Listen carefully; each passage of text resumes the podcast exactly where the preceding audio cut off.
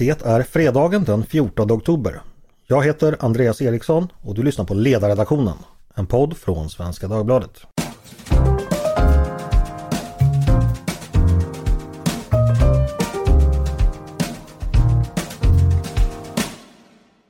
Varmt välkomna till oss.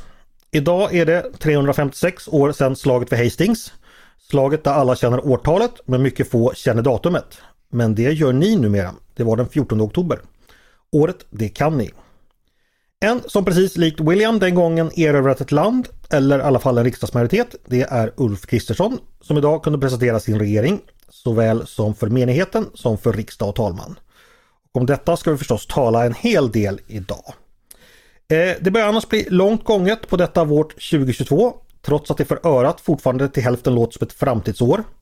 Redan börjar senhöstens vemod att visa sig i form av kala stammar, vita månar och tomma ansikten på tunnelbanan. Men vi ska inte låta oss nedslås över detta. Den mänskliga komedin rullar ju vidare. Nya frågor söker svar och åter nya banaliteter fordrar vår uppmärksamhet. Med andra ord är det hög tid för redaktionen att ta sig an en helt färsk och nybakad nyhetsvecka. Och vilken vecka sedan! Med mig för att ta ett smakprov av den, där den står för att svalna på fönsterbrädet, har jag Peter Wendblad, Paulina Neuding och Mattias Svensson. Varmt välkomna! Tack så mycket! Tack! Tack! Peter, det är få dagar i en ledarskribents arbetsliv som väl är både så intressanta och så arbetsamma som sådana här. Stämmer bra det. Jag har lätt huvudvärk. Eh, hoppas den inte slår ut i full blom förrän, förrän vi slutar spela in. Eh, Paulina, du har ju av SVTs kulturnyheter eh, utsetts till andrahandsalternativ som kulturminister. Så jag antar att du sover med telefonen tätt tryckt in till dig numera i väntan på samtal? Ja, fast den ringde aldrig. Nej, okej. Den ska ringa i helgen. Den ska ringa i helgen. Ja. Nej, allt bra, allt bra med dig annars Paulina? Allt mycket bra med mig. Mattias, få minns ju det, men du var ju på förslag som kulturminister redan 2006. Eh, Den gången la Gunnar Hökmark in veto. Eh, Hur känner du en sån här dag? Det var ett misstag. Ja. Eh, ja, samma fråga till dig. Hur det är då att arbeta en sån här dag när det händer mycket politiskt? Jag har ju mest arbetat med montering så jag har tung huvudvärk. Oj då. Tur att Paulina i alla fall är, är pigg i huvudet.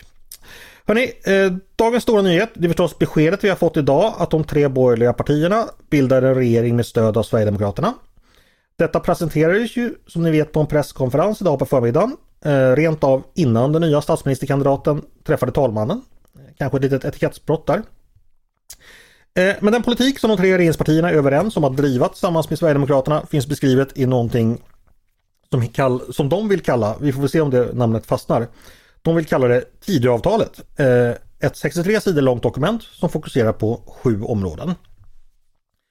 Och vi ska förstås dissekera detta eh, så långt det går. Men vi ska först börja med de överordnade frågorna. Peter, att det blev en regering i form av Moderaterna, Kristdemokraterna och Liberalerna. Jag gissar vilt här, men du är inte jätteförvånad? Nej, fast jag hade nog i, för några månader sedan satt, ja, nu satte jag ju pengar på, eller jag satte en ginflaska på att Liberalerna inte skulle komma in i riksdagen. Men, men eh, jag trodde nog att eh, jag hade nog satt mina pengar på att Liberalerna skulle stanna utanför regeringen. Du hade kunnat spela bort mycket på Liberalerna. ja. Men, men då frågar jag så här Peter, varför är de då med? Ja, där, det tycker jag framgår av det här avtalet. De är med därför att de har eh, fått gå med på ganska mycket sak, saker som nog plågar dem rent sakpolitiskt. Mm. Alltså de har prioriterat att sitta i, i regeringen framför mesta möjliga sakpolitik. Mm. Det tror jag också. Eh, Paulina, varför är Sverigedemokraterna inte med i regeringen tror du? Eh, av två skäl. Dels så vill de andra partierna inte ha dem där och dels så är det inte eh, någonting som är viktigt för dem, tvärtom. Jag tror att det är det här är en perfekt lösning ur Sverigedemokraternas perspektiv. Alltså man får igenom enormt mycket av sin politik. Man behöver inte eh, bära det ansvar som det innebär att vara ett regeringsparti. Så att man, det, där har man verkligen lyckats i sina förhandlingar. Fast tror du att uh, de andra hade velat ha med Sverigedemokraterna i riksdagen? Eller i regeringen menar jag. Nej, tvärtom. Utan uh, som jag sa, det är två skäl. SD vill mm. inte och de andra partierna vill inte. Okej, okay, så det här var egentligen ingen stridsfråga hur regeringen skulle formeras? Jag tror att, eh, nej men så här, om man är det största partiet i blocket så kan man ju alltid spela på det. Och det, har, det tvekar jag inte, tvivlar jag inte på att SD har gjort. Eh, vi vill visst sitta i regering, ge oss det här i, annars, i annat fall. Liksom, så som man gör när man förhandlar, det är inte så konstigt. Mm. Um, um, Okej, okay. Mattias, borde Sverigedemokraterna varit med givet att det är så mycket sverigedemokratisk politik här? Då borde man också ta ansvar i regeringsställning. Eh, det kan förstås statsvetarna tvista om, men jag tror precis som Paulina säger att, eh, att, att det aldrig fanns i, eh, i korten och i några egentliga intressen. Mm. Hörrni, vi ska snart gå in på politiken och avtalsinnehåll, men först lite mer om, om formerna. Det här är ett väldigt nära samarbete. Det ska inrättas samarbetskanslier i plural. Eh, Sverigedemokraterna ingår på samma villkor som regeringspartierna. Det talas då om ett fullt och lika samarbete i de då sju frågeområden som avtalet omfattar. Eh, ett längre citat så jag tänkte bara läsa upp för det tyckte jag var intressant. I samarbetsprojektet har samarbetspartierna fullt och lika inflytande över frågor som projektet omfattar. Samarbetspartierna avgör kollektivt de frågor som samarbetet omfattar efter samordning. Samarbetspartier som inte ingår i regeringen, eh, min kommentar då alltså Sverigedemokraterna, har därmed samma kapacitet i beredningen som regeringspartierna i samarbetsprojekten, det vill säga insyn och påverkan i samordningen och förhandlingen i det område som projektet avser. Ja, kanske lite eh, tungt formulerat men jag tror ni förstår. Eh, Peter, kan man gå så långt som att säga att Sverigedemokraterna nu blir ett regeringsparti men slipper regeringens kollektiva ansvar? Ja, det blir ju något slags semi-regeringsparti just inom de frågeområden som, som det här avtalet täcker. Mm. Och de, det täcker ju väldigt mycket av politiken ska ju sägas. Ja, det får man säga. Men ja, det finns ju också en hel del som ligger utanför. Mm. Eh, det givna att jämföra med blir ju då januariavtalet. Där fanns inte alls den här typen av... Där, där var det ju så att eh, exempelvis eh, ja, Centern och Liberalerna kommer ju inte alls så nära som det, i alla fall det är min tolkning. Eller vad, vad tänker du Peter? Ja, nej, men eh, när man läste januariöverenskommelsen när den kom, då såg man ju direkt att, att eh, samarbetsformerna var ju väldigt vagt beskrivna och det var eh, man såg omedelbart att det fanns rätt goda möjligheter för eh, regeringen att dribbla bort Liberalerna och eh, Centerpartiet. Här är ju samarbetsformerna väldigt utförligt och detaljerat eh, beskrivet just för att täppa till den typen av hål. Och det tycker jag det är i grunden väldigt, väldigt bra. Det, det, liksom, det skapar en bra grund för att den här regeringen ska kunna arbeta. Det är inte folk som eh, verkar vara ute efter att blåsa varandra från första stund om man använder andra ord kanske? Nej, precis.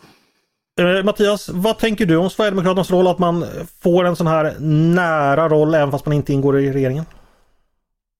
De eh, fick över 20 procent och är, är största parti i koalitionen. De är intresserade av primärt två saker, migration och kriminalitet. Eh, och det syns ju väldigt övertydligt eh, att, att det är där de har lagt sitt förhandlingskrut. De har fått igenom allt i stort sett. Mm. Ja men då, då, kanske vi ska gå på själva politiken. Eh, för att avtalet innehåller sju områden som man ska samarbeta om. Dessa är då tillväxt och hushållsekonomi, eh, det är kriminalitet, det är migration och integration, det är klimat och energi, det är hälso och sjukvård och det är skola samt något vi kan kalla då för övrigt. Eh, ja, överordnat Paulina, att det blev just de här områdena, varför blev det så? Det speglar de olika partiernas prioriteringsordning. Och det syntes ju också väldigt tydligt under presentationen idag. Eh, under presskonferensen. Det började med kort med Ulf Kristersson och sen gick det direkt till Jimmy Åkesson och kriminalitet, migration. Sen gick det vidare till Ebba Busch, sjukvård, eh, energi.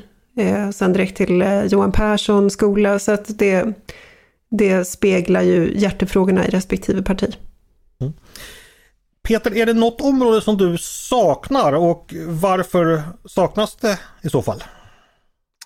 Ja, det kanske inte hade förtjänat ett eget eh, kapitel, men eh, jag noterade ju med besvikelse att bostadspolitiken är ju fullständigt frånvarande. Eh, det finns det finns inga förslag på, för en fungerande bostadsmarknad. Och det kan jag tycka är lite konstigt. Alltså förutom att det är väldigt borde vara prioriterat, alltså det är ett viktigt område, det är liksom ett samhäll, en del av samhället som fungerar väldigt illa. Eh, så tycker jag att man borde kunna, det finns ju ett färdigt förslag från föregående mandatperiod om till exempel om då reformera hyressättning för nyproduktion, det hade man kunnat plocka upp. Man var, alla partierna var överens före valet, om än med lite olika tonvikt om eh, att förändra kraven på amortering för bolån som ju har varit en, inte minst nu när räntorna sticker och inflationen sticker, en, liksom, en viktig fråga. Inte heller det eh, fanns med. Så att, eh, och, och även förslag kring social bostadspolitik, alltså hur man, de som står längst från bostadsmarknaden, hur de eh, ska kunna förmås komma in, finns inte heller med. Så att, eh, I sämsta fall är det ett svaghetstecken, i bästa fall eh, så kanske det är så att det finns, att det är någonting som regeringspartierna kan sätta sin prägel på säga, när de har tillträtt, när de har klivit in i Rosenbad. Frågan är med vilken riksdagsmajoritet de sen ska få igenom det. Ja, absolut. Så är det. Eh, Mattias, när du tittar på att det blev just de här områdena och inte andra områden, säger det dig någonting? Jag har inte hunnit kolla så pass noga. Nej, okej. Okay. Hörni, eh, då ska vi... Ja, vi ska säga också att de här områdena gäller ju fram till att budgetproppen 2024 eh, ska tas fram. Alltså det är ungefär ett år. Eh, vad tror ni är poängen med det? Kommer området tillkomma eller försvinna i, under resten av mandatperioden? Är det någon som har funderat över det? Ja, alltså det står ju till och med i, om jag läser rätt, i avtalet att man eh, öppnar för att vad säger, komma med, hitta nya samarbetsprojekt som man kallar det. Mm. Eh, vi noterar att utrikespolitik eh, väl inte nämns, eh, inte heller försvarspolitik. Eh, inom, ja, när det gäller försvaret finns det ju en bred samsyn inom i och med att vi har en försvarsberedning och så vidare. Eh, ja, okej, då går vi över på enskilda frågor då. Och eh, jag kan ju direkt säga så här att vi kommer idag inte hinna med att eh, behandla och diskutera allting. Eh, för det är väldigt, väldigt mycket politik som har presenterats idag. Och vi läser inte avtal snabbare än någon annan. Eh, men vi, vi ja, hoppar ner i enskilda frågor och ser vad vi kan hitta idag så kommer vi sen återkomma i podden med lite mer noggrant. Eh, med det sagt så ska vi börja dissekerandet. Vi ska börja med det som då Jimmy Åkesson, som Paulina sa, fick presentera på dagens pressträff. Migration och integration. Och här finns ju väldigt, väldigt mycket sverigedemokratisk politik. Eh, jag känner igen mycket från den intervju jag gjorde med partiets migrationspolitiska talesman Eh, Ludvig Aspling tidigare i år. Eh, den kan man lyssna på ifall man vill gå tillbaks. Finns i, i poddens backlog. Eh, och det här kallas ju då, kallar ju Jimmie Åkesson för ett paradigmskifte när det gäller asylmottagning. Paulina, är det så? Är det ett paradigmskifte och varför? Ja, det är det. Mm. På vilket sätt då? Det är när jag lyssnade på det här och läste det här så var mitt intryck att Sverige har ju onekligen väldigt stora problem både när det gäller kriminaliteten och migrationen och kontrollen över vilka som befinner sig i landet. Och jag tror att det är någonting i precis den här storleksordningen som behövs för att komma till rätta med de problem vi har. För att vi ska ha en chans att komma till rätta med de problem vi har. Det, är, det är så mm. otroligt djupgående vid det här laget. Då tolkar jag liksom, som att du är eh, positivt inställd till de här förändringarna? Mycket, mycket positivt inställd. Eh, det, det är en väldigt stor bredd här, det finns väldigt mycket. Vissa saker är ju sådana här, eh, ni vet, brister i svensk kriminalpolitik som, som, som bara är stötande i sig och som man undrar att det, hur det inte kan ha varit reglerat tidigare. Det som är, har varit kontroversiellt på vår redaktion det är det här med arbetskraftsinvandringen. Där man vill ha en, ett höjt lönekrav på de som kommer hit. Det tycker jag är jätteviktigt att man har. Eh, det handlar om att eh, arbetskraftsinvandring har blivit någon slags eh, möjlighet till spårbyte istället för asyl. Det, det finns ett utbrett utnyttjande, det, det, är lågutbildad arbetskraft som blir en del av det stora utanförskapet i Sverige. Människor som kommer hit, som blir utnyttjade av eh, sina arbetsgivare som hyr en madrass någonstans för att bo någonstans eh, och som blir en del av eh, ja, det sociala utanförskapet i Sverige trots att man har jobb. Mm. Och det är väldigt bra att man tar itu med det. Mm. Nu sägs det ju då att, och nu ska jag citera igen, att asyllagstiftningen ska anpassas efter den rättsliga miniminivån enligt EU-rätten. Det kan sägas vara lite portalparagrafen här. Har det inte varit så hittills? Det är i alla fall vad den tidigare regeringen ständigt berömde sig med att man verkligen har tagit krafttag här. Paulina, är inte, Nej, men uppenbarligen det varit... så, det är bara att titta på siffrorna, uppenbarligen så har det inte varit så. Och, eh, här finns det ju, har det ju funnits väldigt stort utrymme att eh, att förändra regelverket och det har man ju valt tidigare att inte göra. Alltså man har ju mm. förändrat det delvis men inte tillräckligt. Okej, tummen upp för, från Paulina för migration och integration. Mattias, vad säger du? Det finns ju både och. Eh, jag tycker till exempel det här med, med kvalificering in i välfärdsstaten för den som är eh, nyanländ och ett, eh, ett ökat ekonomiskt ansvarstagande för framförallt anhöriginvandring är, är, är rimliga eh, åtgärder som, som jag tycker är, är proportionerliga och bra jag delar ju då inte ambitionen att, att liksom det finns något självändamål i att ligga så lågt som möjligt i, i asylmottagande. Jag tycker att asyl till exempel, jag menar vi har kvinnor som med stort mod demonstrerar mot, mot den iranska regimen till exempel. Om, om det blir aktuellt att, att ta emot några sådana så tycker jag att det, det, det är liksom en eh, en hederssak och inte bara något som handlar om att vi ska minimera så mycket som möjligt. Likaså dissidenter i, i, i Ryssland och, och andra auktoritära eh, stater. Så, så jag tycker att man, man, man sviker lite grann det uppdraget och jag tror att man går för långt på många områden, inte minst det här man säger nu att man ska inte använda permanenta uppehållstillstånd. Jag har inte sett exakt, men det innebär att vi ska ha en massa människor som liksom aldrig kan komma in. Man, man, man, har liksom, man hamnar i evig limbo. Det fanns ju en anledning till att, att, att man valde permanenta uppehållstillstånd eh, som utgångspunkt och den, den behövde vi ompröva när det kom väldigt många. Men, men det här att, att människor hamnar i limbo är liksom inte heller bra. Och sen framförallt det stora hål i huvudet-förslaget att människor ska kunna utvisas för något så rättsosäkert och godtyckligt som bristande vandel eller bristande respekt för... Eh, alltså, alltså det, det är... Eh, där, där visar det ju liksom att eh, alltså det, det är he- rättsosäkert och väldigt knäppt. Och det är ju ett Sverigedemokratiskt förslag då, så de har, ja, de har ju fått igenom ja. det, det mesta när det gäller det här. Eh, Paulina, är det någonting som stör dig med att man ska kunna eh, utvisa folk för bristande vandel? Jag vill se det lagförslaget först, men det är absolut ingenting som jag avfärdar bara bara så, utan jag tror att det är viktigt att människor som kommer hit och som får stanna i Sverige är just de som vill bidra till det svenska samhället på ett konstruktivt och positivt sätt. Och att det finns sätt att säkerställa det. Då hade vi en eh, röst för ris och en röst för ros för det här förslaget. Peter, gå in och avgör, vem har rätt?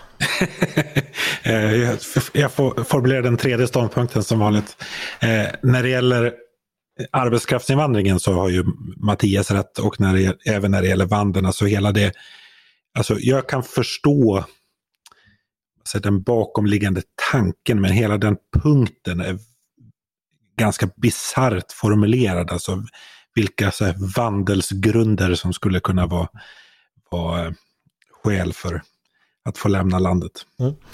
Eh, alltså bara för eh, arbetskraftsinvandring där, det, det, tog jag inte upp. Alltså Paulina har ju rätt i att eh, spårbyten som jag var för eh, när det kom, det låter rimligt att om du är här, du har sökt asyl, du hittar ett arbete liksom sådär.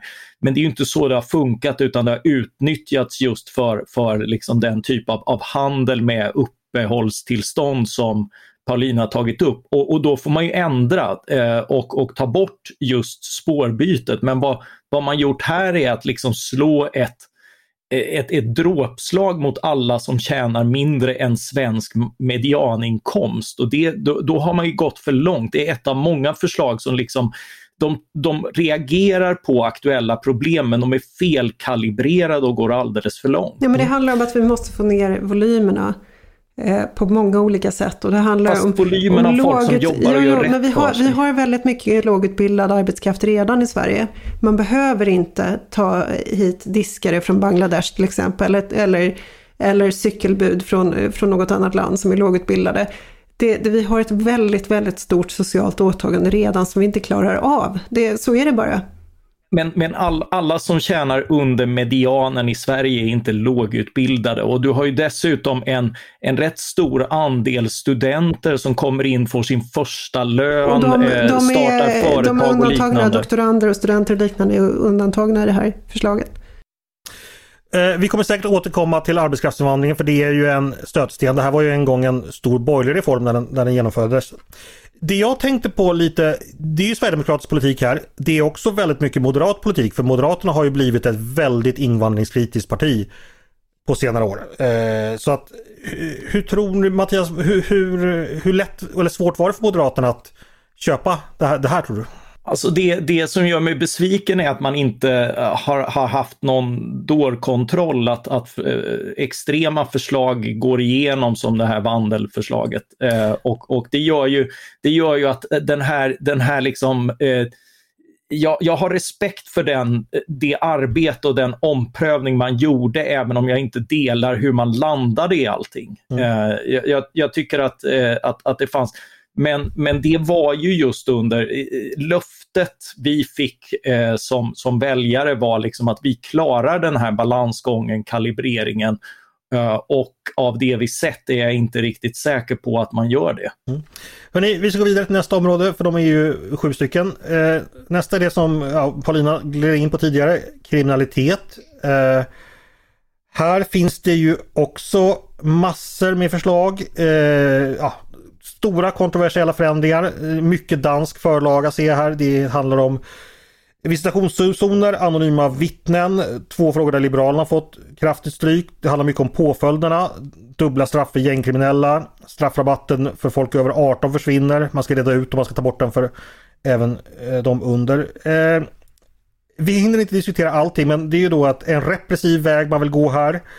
Eh, och det har ju också varit, det, det är ju inte så förvånande för det har ju varit oppositionens kritik mot regeringspolitiken att det inte har varit tillräckligt hård här. Eh, Peter, hur kommer, hur kommer det här att gå? Eller kommer det att gå? Kommer man få bukt med brottsligheten med det här?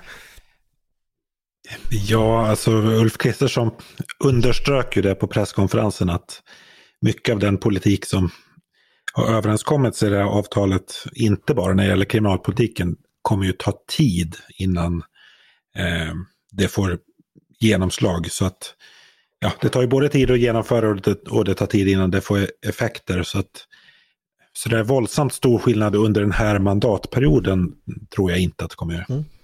Paulina, eh, var det någonting som förvånade dig när du såg just kriminalavsnittet? Nej, jag, jag, på sätt och vis, det som förvånar mig det är att det innehåller verkligen rubbet.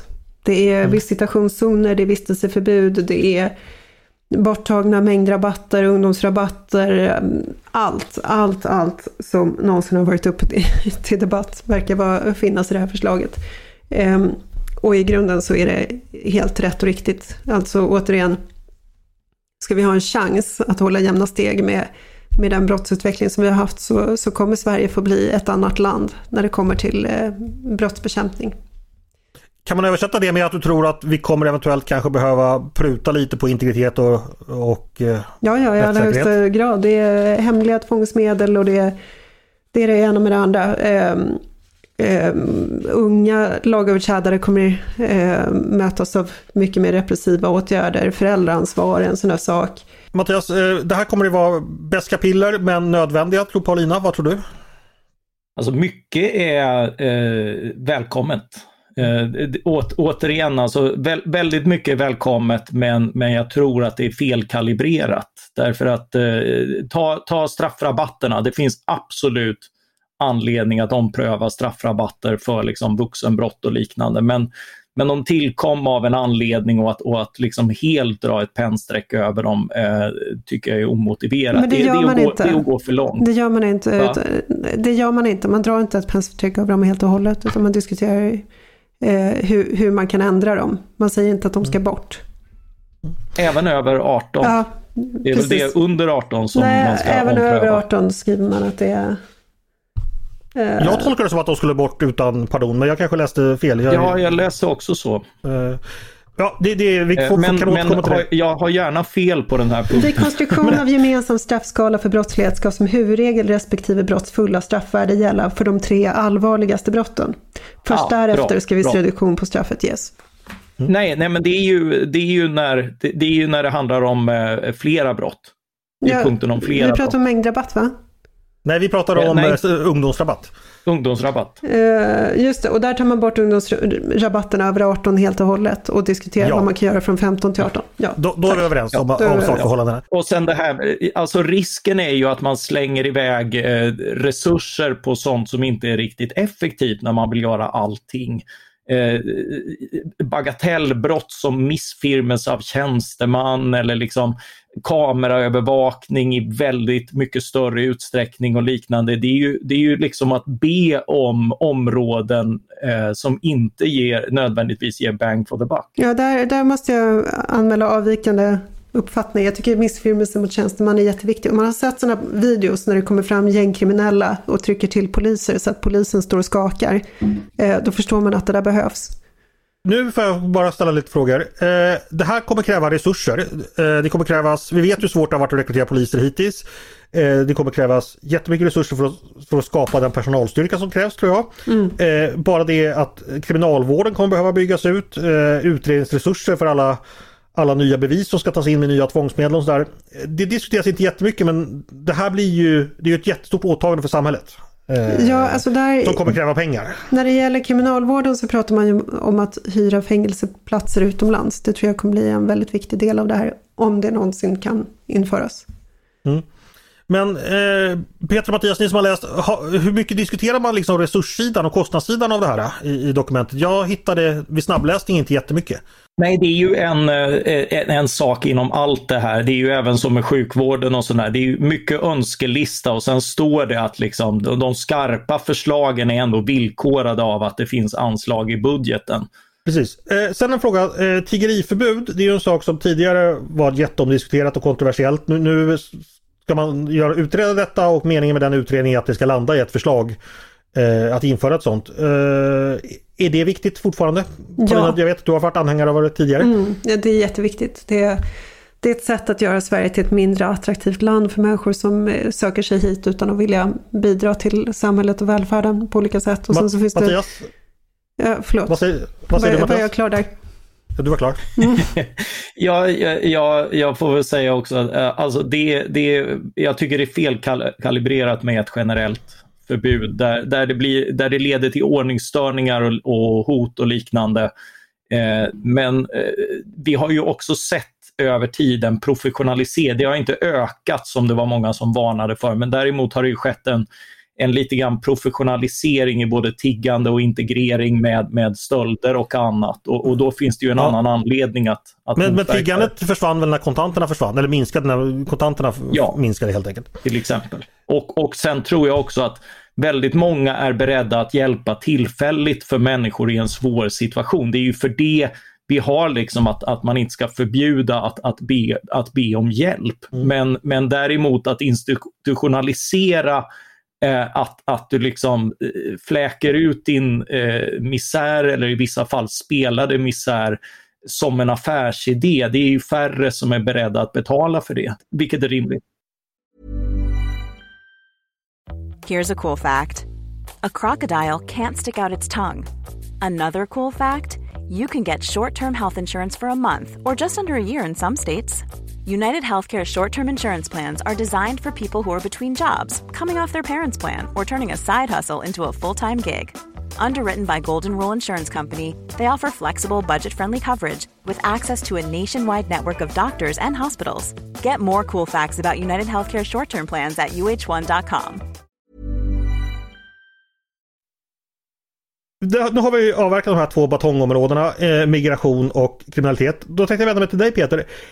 Jag föreställer mig att det här blir svårt för Socialdemokraterna att riktigt opponera mot. För de har ju ägnat åtta år att säga åt att eh, de stiftar alla lagar som finns och vi sätter fler folk i fängelse och att vi slänger ut alla invandrare. Det har ju liksom varit socialdemokratiska talepunkter i åtta år. Ska man nu gå ut och säga att är det för hårda straff och för, hår, för restriktiv invandringspolitik? Eller eh, ja, hur, hur tror du motståndarna kommer förhålla sig? Ja, nej, men jag håller med om, jag tror att det, att det blir svårt. Alltså, nu gör ju den här regeringen det som Socialdemokraterna påstår att de skulle göra, det vill säga vända på varje sten. Mm. Eh, så att på så sätt har man ju, har ju Socialdemokraterna liksom bundit ris åt sin egen oppositionsrygg. Mm. Ja, det var bara en mekanism jag tänker på inför framtiden. Eh, däremot kommer ju oppositionen ha fullt upp och säga att hur, hur kan Liberalerna acceptera detta? Eh, det kommer vi få höra mycket av. Hörni, apropå eh, Liberalerna ska vi gå över till deras lilla område här i julklappssäcken, skolan. Där tänker jag att eh, mycket är sig likt när det gäller liberal politik, att det ska vara kunskapskrav och ordning och reda. Eh, det blir inget vinstförbud, däremot en del begränsningar. Eh, då heter det att vinstutdelning för nya friskolor, det får inte förekomma under de första åren efter en skola startats eller köpts av en ny ägare.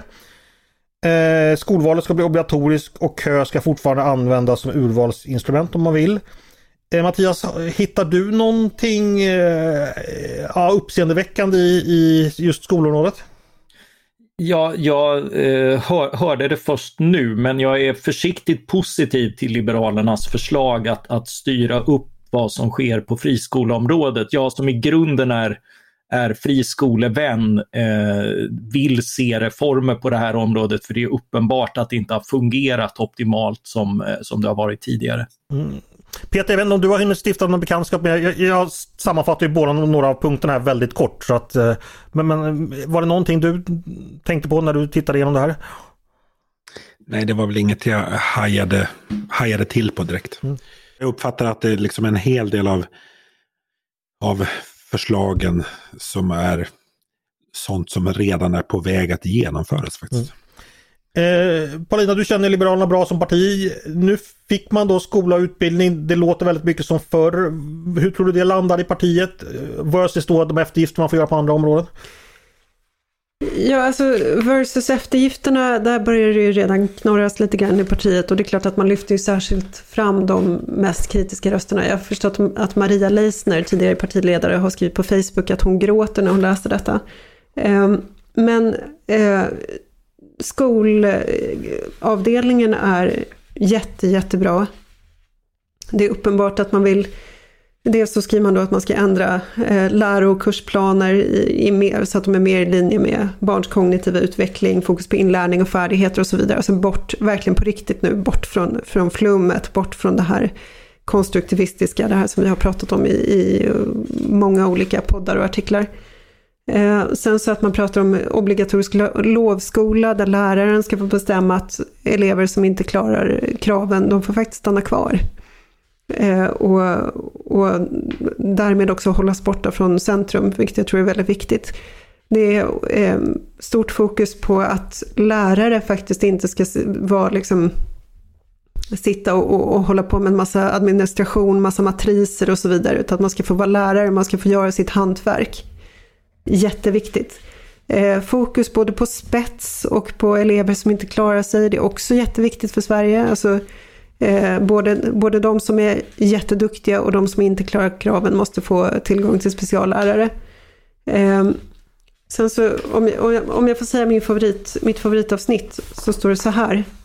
Alla elever ska få läsa både svenska och internationella skönlitterära klassiker. Eh, litterära texter ska få större plats i skolan för att utveckla elevens läsförståelse.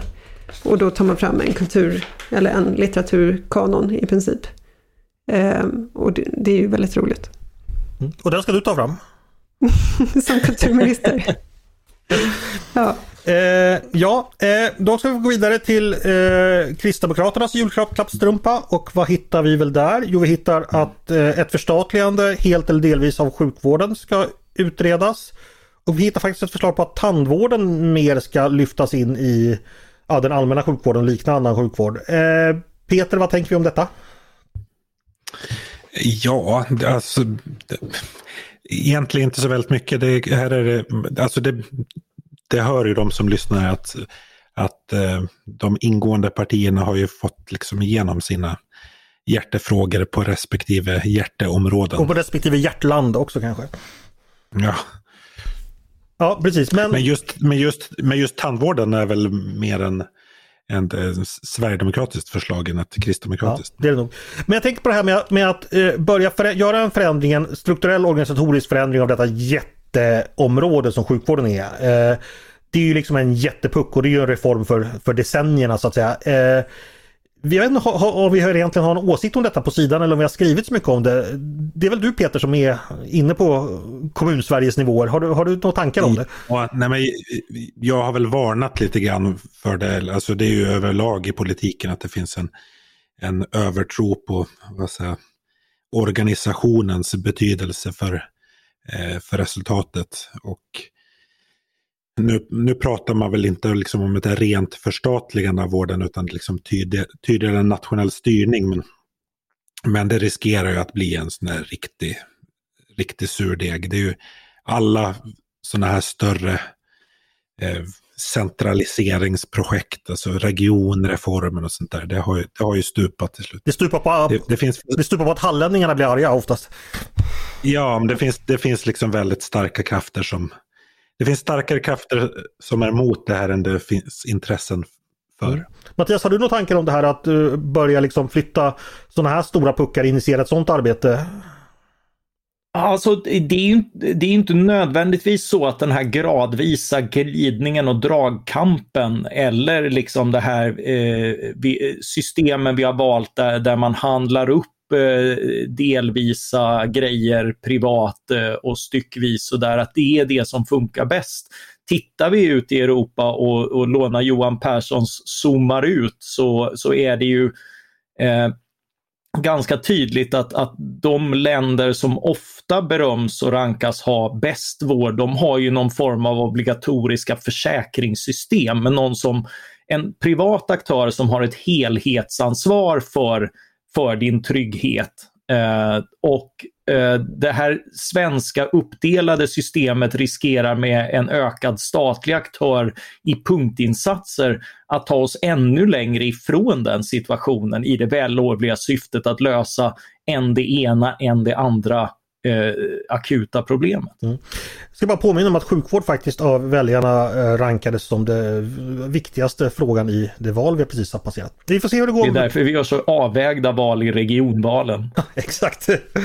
Hörni, eh, vi ska gå vidare till nästa område. Då ska vi prata energi och klimat. Och här händer det saker, eh, stora förändringar när det gäller kärnkraft.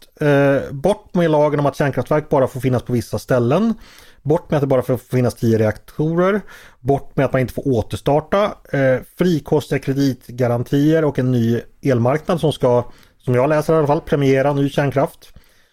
Eh, Peter, det här är ju någonting vi på sidan har drivit jättemycket. Är det bara bra här eller finns det några bittra piller? Ja, nu har jag inte borrat i detaljerna men det, men det jag har sett och läst ser bra ut. Mm. Eh, liksom, att bygga, alltså att öppna för ny kärnkraft är liksom en hel förutsättning för, för svensk klimat, alltså både för ordning på liksom energikrisen men också för att eh, som bas för Sveriges klimatpolitik. Mm. Och jag vet inte om du såg det men omprövningen av miljötillstånd för vattenkraften pausas också i väntan på utredning. Det har ju du varnat för att det kan bli ett... Ja, det, det var ju för väl. det var ju för väl. Eh, Mattias, är du nöjd också?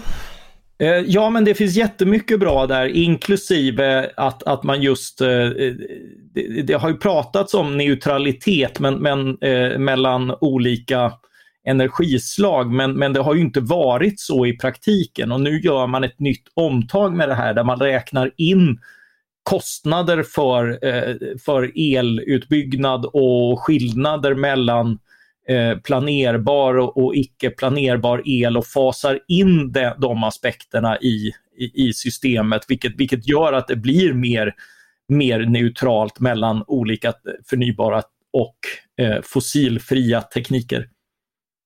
Men om jag, om jag ska säga ett lite surt piller.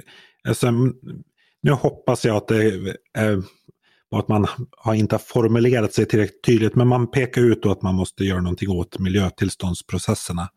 Som är alldeles för långa och oförutsägbara. Eh, men där man egentligen säger samma sak som har sagts tidigare. Alltså att man, man skruvar liksom inte upp eh, ambitionen när det gäller eh, miljölagstiftning. Alltså där det i grunden är liksom att miljöbalken är så obalanserad som är problemet. Så att man är kvar, verkar vara kvar i en föreställning om att det liksom är effektivitetsproblem. Och det är inte, ja det finns effektivitetsproblem i miljöprövningen men grundproblemet är liksom lagstiftningen. Den, den miljö, man säger, miljöbalk. Ja, man, man, man, borde säga, man borde ha sagt att man skulle göra en, en, liksom grund, en grundlig översyn av miljöbalken. Men nu riktar man liksom bara in sig på själva processdelen. För att göra dig nöjd så skulle man väl skrivit att man skulle skicka miljöbalken till eh, eh Merkurius eller något sånt där, eller vad är det du brukar säga? ja, då, ja, då hade jag varit mycket nöjd. Ja. Eh, en fråga till dig Paulina. Eh, det finns ju frågan där, vad har Liberalerna egentligen fått här? Ja, de har fått kärnkraft som har varit en fråga som de har drivits väldigt länge. Eh, men kommer det att rösta det partiet tror du? Alltså, å ena sidan så tror jag att det finns en tendens i media att överdriva varje missnöjesyttring i, inom Liberalerna. Ja. Å andra sidan så ser vi ganska centralt placerade liberaler. Eh, eh, Anna Starbrink, eh, Jan Jönsson i Stockholm har, har varit väldigt kritiska nu eh, mot tiggeriförbudet tror jag att det var. Eh, så att det är, ju, alltså, det är ju Liberalerna som är det osäkra kortet. Å andra sidan så tror jag att man förstår att Ehm, om man sviker det här samarbetet, då, då finns det liksom ingen väg tillbaka sen för Liberalerna. Då blir det inga moderata stödröster nästa gång och då är det, då, då, då, då kanske det inte blir någonting alls överhuvudtaget. Nej men då är också frågan hur mycket kärnkraft ska man bygga med Miljöpartiet och Vänsterpartiet, eh, vilket är då mm, alternativet. Ja, visst, men det, mm. Eh. men det, det, finns ju också, alltså de är ju duktiga på politik, vilket märks i när, när man tittar liksom i detaljerna. Eh, här finns till exempel det här som just Jan Jönsson har drivit med eh, ordet som är kanske är det mest folkpartistiska i svensk vokabulär, mellantvång. Eh, som handlar om just att sociala myndigheter ska kunna göra tidiga åtgärder också om föräldrarna inte medverkar för att just kunna ingripa tidigt mot eh, ungdomar som är på väg in i kriminalitet och liknande. Eh, de åtgärderna har ju skjutits upp väldigt mycket men de är med nu i, i det här paketet och en viktig balans till.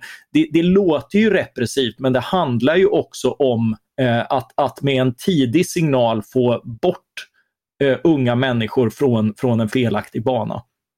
Hörrni, eh, vi ska gå vidare till eh, det sista sakområdet som handlar då om ekonomi och det heter då faktiskt eh, tillväxt och hushållsekonomi just för att hushållens ekonomi är ju väldigt aktuella nu. Eh, här dyker det upp ett bidragstak vilket vi har hört mycket om från Moderaterna under valrörelsen eh, och då eh, arbetslinje. Eh, Mattias, några tankar om detta? Fanns det något som förvånade dig på det här området? Det har jag inte hunnit titta på så än, än är jag inte förvånad. Då inser ni hur hårt kulturkriget har slagit mot Sverige när Mattias Svensson, denna eh, ja, verkliga, som befinner sig så långt borta från Galtan man bara kan tänka sig. Han har inte ens läst ekonomiområdet i den nya regeringsförklaringen. Ja men det, det står ju så långt tillbaka, är han halvvägs? Nej, förlåt. Men okej, okay, men eh, Peter då, har, har du någonting kommentar där? Jo, jag har väl att jag tycker att det här är väl kanske det svagaste och minst tydliga avsnittet. Alltså det, man känner igen en del liksom väldigt konkreta förslag från, från valrörelsen föregående mandatperiod, till exempel bidragstaket. Eh, men när det gäller, vad säger den, Ja, men man säger att man ska, eh, den övergripande inriktningen för den ekonomiska politiken ska vara att stärka Sveriges tillväxtförmåga. Men sen i de konkreta förslagen så blir det ganska luddigt. Man ska sänka lite skatter, man ska sänka, ta bort eh, sänkt skatt på sparande på ISK-konton exempelvis. Eh, mm. Det finns lite eh, om eh, eh vad var det mer? Ja, lite 3.12-regler och sådana saker. Det, det, är väl en del klassisk, eller klassisk borgerlig politik här ändå. Ja, absolut, men den, men den är liksom ganska ja, men som tar förslaget att lägre administrativa kostnader för, för företagen. Alltså det är, jätte, det är en ambition snarare det, än, ett, det har alla än ett politiskt sagt. förslag. Mm. Ja.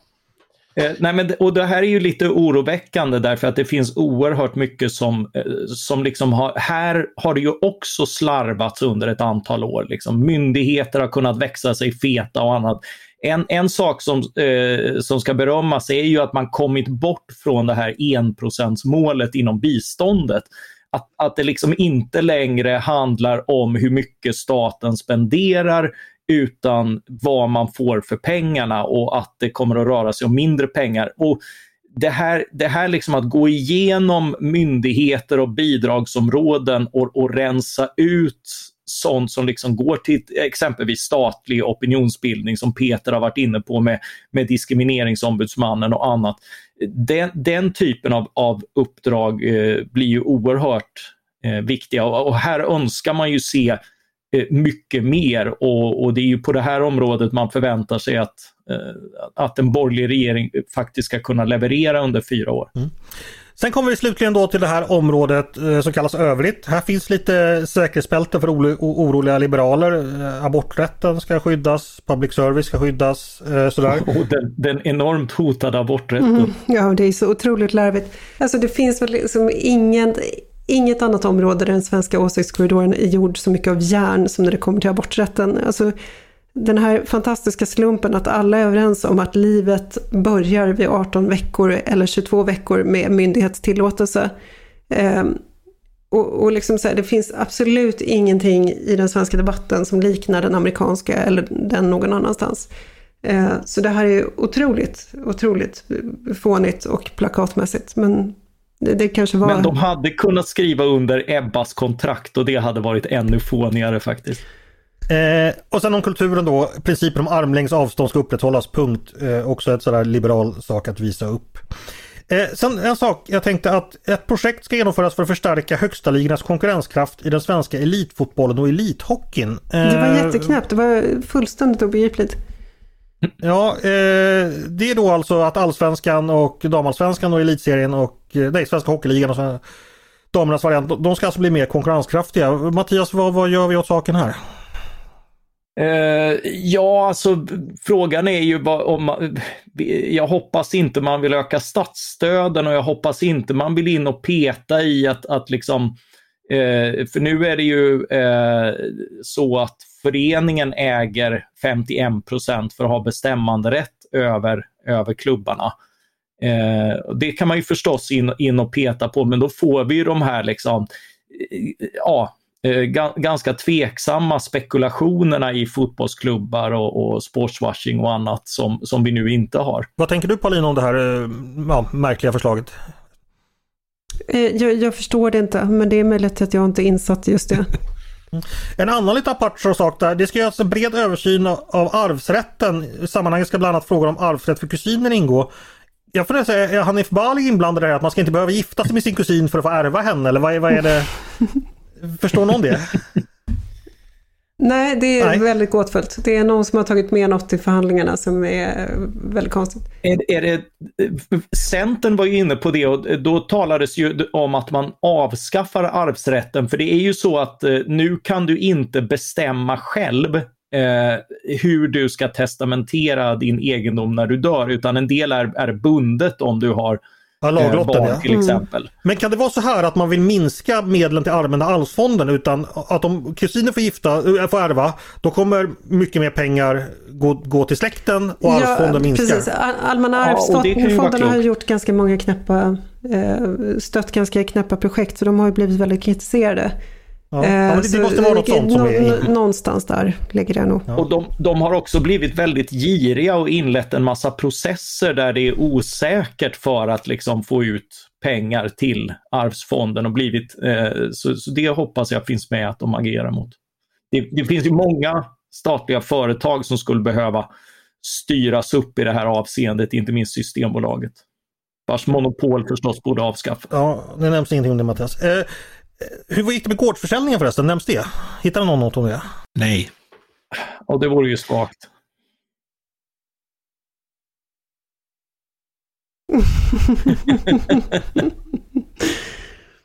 den, den folkpartistiska kulturkanonen, det är deras bidrag till försvaret. Men, men jag, upp, jag, upp, jag, upp, jag upptäckte en lite spännande detalj under det här, eh, de här övriga reformerna. Och det är att just den här om att kulturpolitiken ska värna kulturlivets oberoende och, och principen om armlängds avstånd ska upprätthållas har lite större typsnitt. Det är samma upptäckte jag. De andra punkterna. Det var intressant. Ja, och så jag, så jag tror att det här kan ha varit den lilla detaljen som skulle lösas men, men det, ut. Men det, det, är väl Liberalerna som lagt ut det också? Ja, precis. Jag, jag, eller det har väl, ja, det är det. Jag läst på Liberalernas hemsida. Ja, det är precis, det var en detalj. Skulle det vara 11 eller 12 punkter där för att eh, eh, ja, verkligen visa detta? Det var ju skönt att Ulf löste ut det. Men och ska bli lite allvarliga. Det, det, var den detaljen de, eh, de var oense om och förhandlade ja. eh, från i onsdags till nu misstänker jag. Hörrni, det har blivit jättestarka reaktioner runt om i landet på detta som förväntat och reaktionerna är förväntade i både ton och så. Men Mattias, jag, jag, vet ju att du är ju den typen av liberal som inte gillar repression eller stängda gränser eller så här. Så hur bekymrad är du över att Sverigedemokraterna fick så mycket inflytande över de här frågorna? Jag är väldigt bekymrad över det av två skäl. Eh, det, det första är att, att det i en, en eh, sakpolitiken blir felkalibrerad på viktiga områden där det är viktigt att hamna rätt. Eh, och eh, och, och, direkta idiotförslag kan, har, har uppenbart slunkit igenom. vilket lett till både ett väldigt extremt ändring av arbetskraftsinvandring och, och den här vandelparagrafen och annat och, och, och amatörernas popcornafton med missfirmes och annat. Men eh, framför allt så är det ju det, nu har man ju gett Sverigedemokraterna allt man rimligen kan ge dem på det här området och lite till. Vad ska man erbjuda framöver till ett parti som är intresserat av bara de här frågorna? Mm. Eh, Paulina, du är inte oroad misstänker jag, tvärtom. Eh, ja, kan, kan, du säga någonting för att lugna Mattias eller tycker ni helt enkelt olika här? Så att eh, han har Nej, jag, jag har inte känt mig så här hoppfull sedan mitt utspring tror jag. Det här är, det här är precis vad det är den här, precis den här riktningen man måste gå om man ska ha som sagt en chans att eh, ta itu med de väldigt, väldigt allvarliga problem vi har. Jag hoppas ingen har missat DNs reportageserie om Malmvägen i Sollentuna och hur det kan se ut i ett utsatt område. Det är, det är helt hårresande och det mm. berättar någonting om hur svåra problem vi står inför. Mm. Ja, det är ett intressant reportage. Vi rekommenderar ibland våra konkurrenter när de gör bra saker och det tycker jag alla ska läsa. Okej, det var inte frågan om halvtomt och halvfullt utan att jag sitter med ett tomt glas och eh, Paulina med ett fullt glas. Eh, ja, Notera alltså det för det... protokollet att det är så den här gången.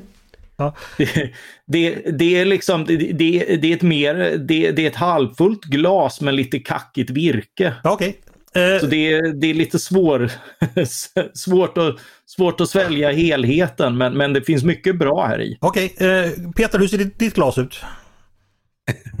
ja, det är väl nog också halvfullt. Men säg, jag, jag är som Mattias lite bekymrad över vad säger, den sverigedemokratiska slagsidan i det här eh, avtalet men samtidigt inte förvånad. Och då ska man ju komma ihåg nu också att när väl Sverigedemokraterna har låtit de här tre partierna eh, träda till regeringsmakten så tappar de ju en väldigt stor del av sin förhandlingsstyrka. Så det ska ju väldigt mycket till för att, för att eh, Sverigedemokraterna ska liksom väcka misstroende mot Ulf Kristersson under den här regeringsperioden. Så att jag tror att de nya förslag som kommer komma till under mandatperioden kommer ha en lite annan balans. Mm.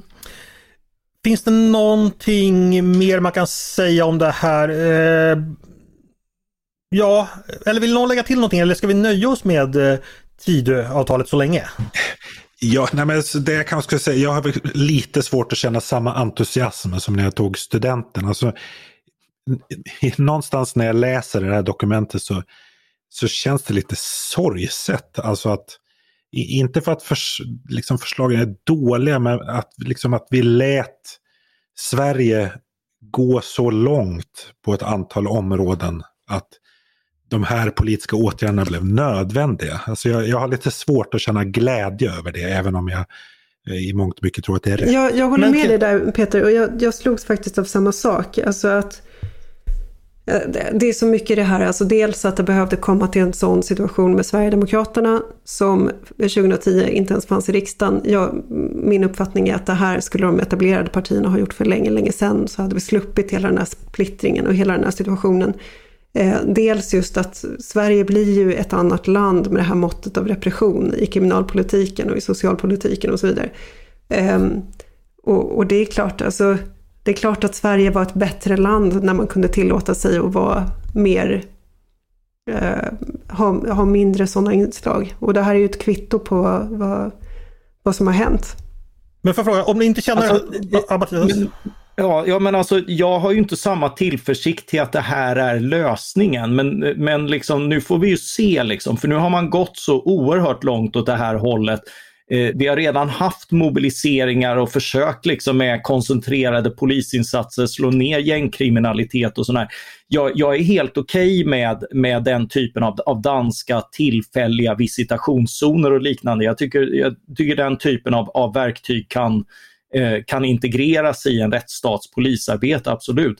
Men jag har inte samma övertro på att det, är, att det är just de här åtgärderna ännu mer och ännu mer uppskruvade med mer kontroller och, och, och så vidare som, som funkar. Men nu får vi testa det. Men uh, Mattias, om det, vad händer om det inte funkar då och ropen säger att, att vi ska bara lite, lite till så kommer det lösa sig? Eh, ja, den, den eh, eskalationslogiken finns ju tyvärr på väldigt många områden. Ett sådant område är ju, är ju som jag tjatar om narkotikan, där, där jag tror att vi definitivt behöver ett omtag. Okej, okay. Paulina och Peter, ni känner ingen glädje, men ni känner ändå liksom mer förtröstan ändå att det här kommer det kommer, eller i alla fall för din räkning Paulina så tror nu, du att det här kommer Jag vet inte hur mycket gå. jag ska gräva ner mig i mina egna känslor men jag tycker att det här är väldigt, väldigt hoppfullt. Men mm. precis som Peter så noterar jag att det här berättar någonting om vad, vad Sverige blev av det här experimentet som vi håller på med. Det är onekligen en historisk dag, en dag som många eh, har fruktat att den, att den har kommit får man ju säga. Eh, och många har fruktat det här läget. Eh, vi ska dock inte vi, så här, vi ska gå vidare lite som vanligt. för Vi ska faktiskt avsluta på det gamla vanliga sättet för att visa att eh, all, livet faktiskt går vidare och vardagen finns där ute. Så jag tänkte att vi ska avsluta med mitt favoritmoment, eh, det vi kallar Är du smartare än en ledarskribent? Eh, det är delvis lek men det är förstås helt och hållet allvar också. Eh, det är en liten trivia-tävling där jag, träffar, där jag testar våra panelister på bildningsfrågor som anknyter eller inte alls anknyter till veckans politiska verklighet. Och ni som lyssnar kan vara med och svara och svarar ni snabbare och mer korrekt på frågorna än Peter, Paulina och Mattias då är ni helt enkelt smartare än ledarskribent och förtjänar därmed att ta ett kliv i era karriärer. Ni kan då inställa er i repan på Västra Järnvägsgatan på måndag morgon 08.30 för vidare order. Och veckans tema är förstås regering, en sån som eh, vi tog ett stort steg närmare att få idag. Eh, är ni redo? Eh, ni besvarar frågorna genom att säga att ni är ett namn. Då slutar jag läsa frågan och fel svar ger minuspoäng. Alla redo? Mm. Yes. Mm. Mm. Under nuvarande regeringsform, det vill säga den som kom 1974, vilken regering har suttit längst? Den satt i 10 år, 6 månader och 3 veckor. Själv gick jag Paulina. från att vara... Paulina? Ja men det är väl Palme? Det var fel, minus ett till dig. Den satt i... Mattias. Mattias? Eh, Göran Persson. Precis, eh, jag skulle säga att det gick från, jag gick under den tiden från att vara förvirrad gymnasist som gjorde tre kilometer i terräng på tio minuter till att gå vara en förlovad ung man med bostadsrätt, civilekonomexamen och begynnande ölmage. Så det var tio långa år. Ett poäng till Mattias. Vilken regering har under eh, den här regeringsformen suttit kortast? Paulina. Ja. Ola Ullsten. Det var fel. Eh, då har du eh, två minuspoäng. Den satt i 144 dagar. Eh, jag gick under den tiden från att vara poddredaktör på Svenska Dagbladet med en inte längre så begynnande ölmage till att vara poddredaktör Paulina. på Svenska... Paulina? Magdalena Andersson. Fel igen, du är på minus ja, tre men nu. fan! ja.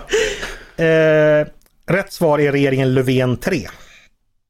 Den satt alltså då 2021 eh, från sommaren till det att Löfven avgick. Hörni, eh, en, eh, Mattias har ett poäng, Peter har noll poäng, Paulina har minus tre.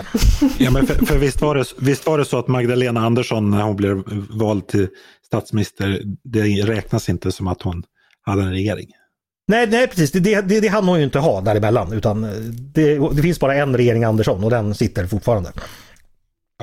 Hörrni, en av eh, regeringens historiska företrädare som institution, det var förstås riksrådet som under sen medeltid och tidig modern tid tillsammans med kungen styrde riket. Eh, ibland med betydande inflytande, ibland med inget inflytande. Under 1600-talet fanns fem riksämbetsmän som vardera ledde varsitt kollegium eller ämbetsverk. Nämn minst en av dessa ämbetsmän. Ämbetsmän eller ämbetsverk? Ämbetsmän. Ämbets... Under 1600-talet? Ja. Paulina. Paulina? Axel Oxenstierna. Ja, ja, förlåt. Det var just ämbetsmännens titel. Så du, du hade rätt i att han... Mm, men om du Rikskansler.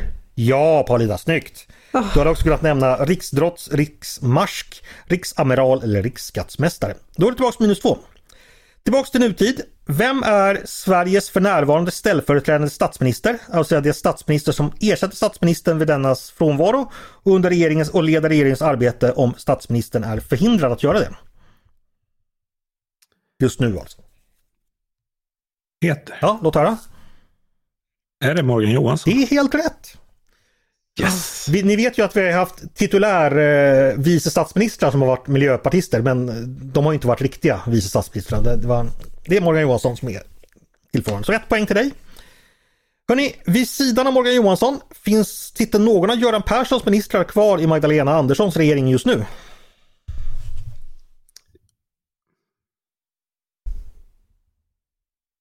Lite svårt. Det är alltså en ja nej fråga så man kan ju chansa. Ja, säger jag. Ja, vem, nej, det gör det inte. Peter, du hade fel. Nej, Då svarar Men, jag nej. Nej, det får du inte. men var inte Morgan Johansson eh, minister på Göran Persson? Ja, vid sidan av Jo, Morgan men Johansson. utöver. Jaha, men och Lena Hallengren då? Nej. Jo, är hon minister nu? Ja, hon har i och för sig, hon, av, Hon hon, avgick ju i förtid. Ja, precis. Hon är inte minister. Nej, precis. Det är hon ju inte. Eh, Baylan var väl den eh, annars den sista, sista som var med. Minus ett till dig Peter. Eh, nästa fråga. Satt någon av Göran Perssons ministrar i Olof Palmes regering? Återigen en ja nej fråga. Ingen vågar chansa. Svaret är ja, bland annat Lena Hjelm-Wallén och Thage G Pettersson. Mm. Förstås. Eh, Olof Palmes regering, satte någon i den regeringen som också satt i Per Albin Hanssons regering? Paulina. Paulina, ja. Ja. Ja, helt rätt. Vem, vem då? Nej, jag vet inte. Gunnar Sträng exempelvis som blev jordbruksminister 1945. Då ska vi se, Paulina du har uppe på minus ett då. Eh, Mattias vad har du? Du har ett poäng fortfarande. Ja. Och Peter du har? Noll. noll. Okej. Eh, då har vi nästa fråga. Då är det så. Eh, Gunnar Sträng satt ju i, som sagt, i Per Albin Hanssons regering. Satt det någon i Per Albin Hanssons regering som också satt i Hjalmar Brantings regering? Ja eller nej? Peter. Ja, låt höra. Ja. Ernst Wigforss bland annat. Då är du uppe på noll poäng.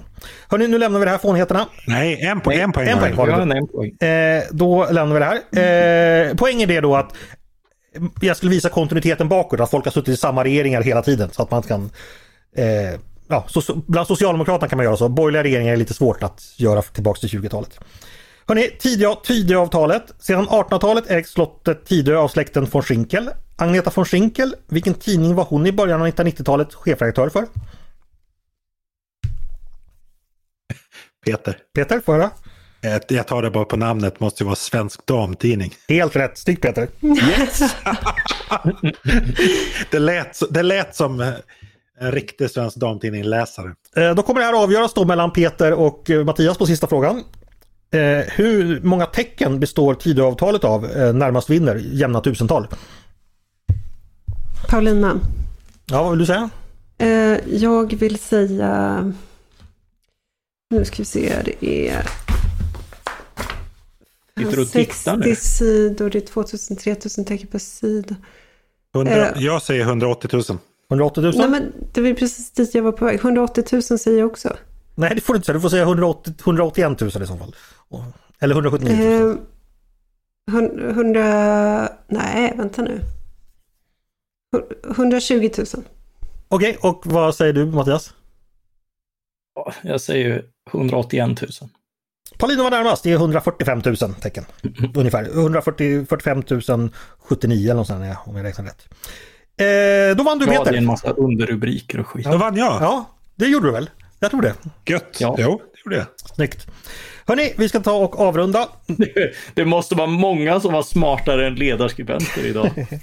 Hörni, nu går en politikintensiv vecka mot sitt slut. Men allt är ju inte politik, i alla fall inte från ett liberalt konservativt perspektiv. Det finns andra saker än politik där.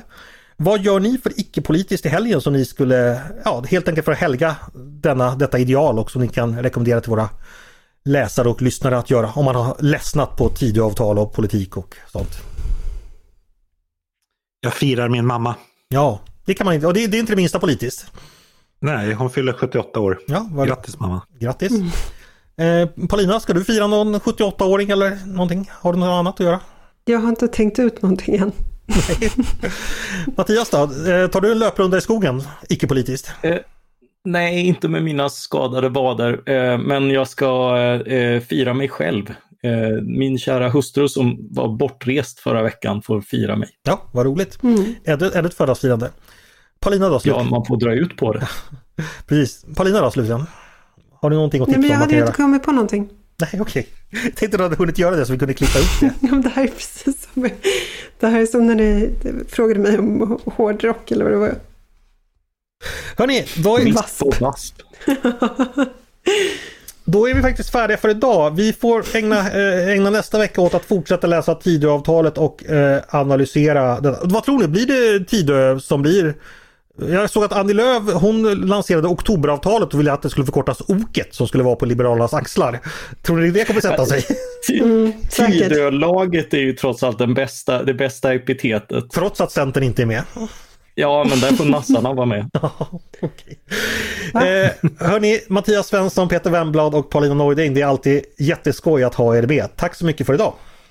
Tack för idag. Tack själv. Tack. Och tack till er som har lyssnat också på Ledarredaktionen, en podd från Svenska Dagbladet. Ni är varmt välkomna att höra av er till redaktionen med tankar och synpunkter på det vi har precis diskuterat eller om ni har förslag och idéer på det vi ska ta upp i framtiden. Maila då bara till ledarsidan snabel svd.se. Dagens producent, han heter Jesper Sandström, jag heter Andreas Eriksson och jag hoppas att vi hörs igen snart.